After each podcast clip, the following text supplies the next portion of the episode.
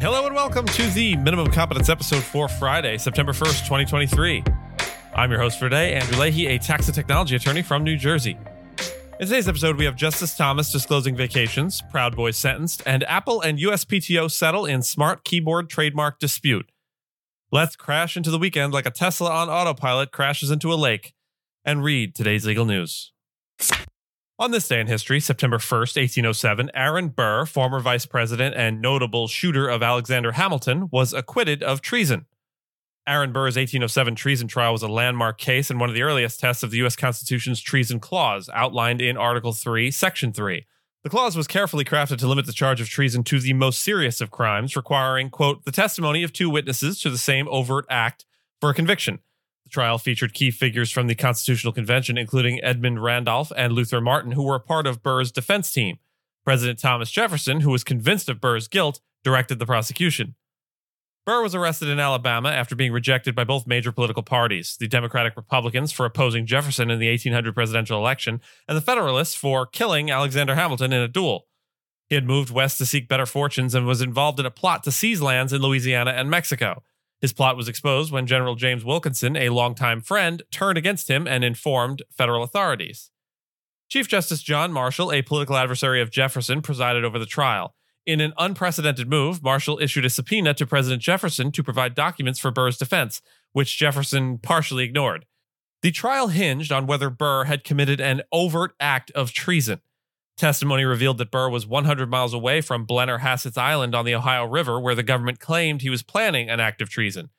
Marshall instructed the jury to focus solely on whether an act of war had been conducted on the island, citing an earlier related case, Ex parte Bollman. The jury quickly acquitted Burr, stating that he was not proved to be guilty under this indictment by any evidence submitted to us.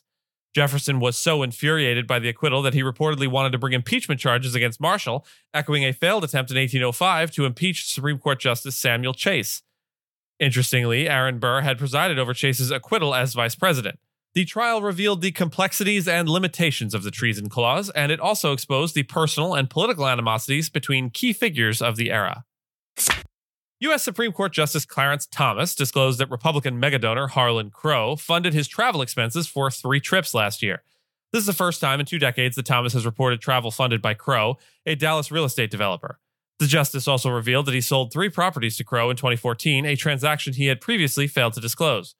These disclosures come after a series of ProPublica reports earlier this year that scrutinized Thomas's financial ties to Crow, including luxury vacations and real estate transactions. In a statement, Thomas's attorney, Elliot Burke, refuted the allegations, calling them a partisan feeding frenzy, and stating that the attacks were motivated by disagreement with Thomas's judicial philosophy. Thomas also noted that he did not report earlier vacations with Crow due to new rules adopted by the federal judiciary this year. He added that he had arranged for private transportation to an event in May following an increased security risk related to a leaked draft opinion on Roe v. Wade. Thomas also corrected previous omissions in his financial disclosures, including bank accounts and life insurance policies for his wife, Virginia Ginny Thomas. He stated that Crow had paid $133,000 for 3 properties in Savannah, Georgia in 2014, resulting in a capital loss for him and his wife. The disclosure has heightened scrutiny around the ethics and transparency of the Supreme Court, especially as public confidence in the court has declined amid various controversies. Congressional Democrats and advocacy groups have filed ethics complaints against Thomas, but no action or updates have been announced by the Committee on Financial Disclosure, which oversees the reporting process for justices and lower court judges. A federal judge has sentenced former Proud Boys leaders Joseph Biggs and Zachary Rehl to 17 and 15 years in prison, respectively, for their roles in the January 6, 2021 attack on the U.S. Capitol. They were convicted of seditious conspiracy in an attempt to overturn Donald Trump's 2020 election loss. U.S. District Judge Timothy Kelly's sentences were lower than the 33-year and 30-year terms that federal prosecutors had sought. Kelly stated that while he did not want to minimize the violence of the event, it was not equivalent to a mass casualty incident. Before their sentencing, both Biggs and Rehl expressed regret for their actions, mostly with regards to their family. Biggs choked up as he spoke about his daughter, who he said needs him, while Rehl broke down, stating that he had let politics consume his life. Prosecutors had partly based their sentencing recommendation for Rehl on evidence that he committed perjury during the trial.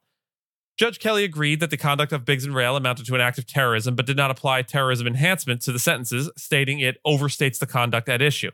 The sentences are among the most stringent handed down in relation to the Capitol attack.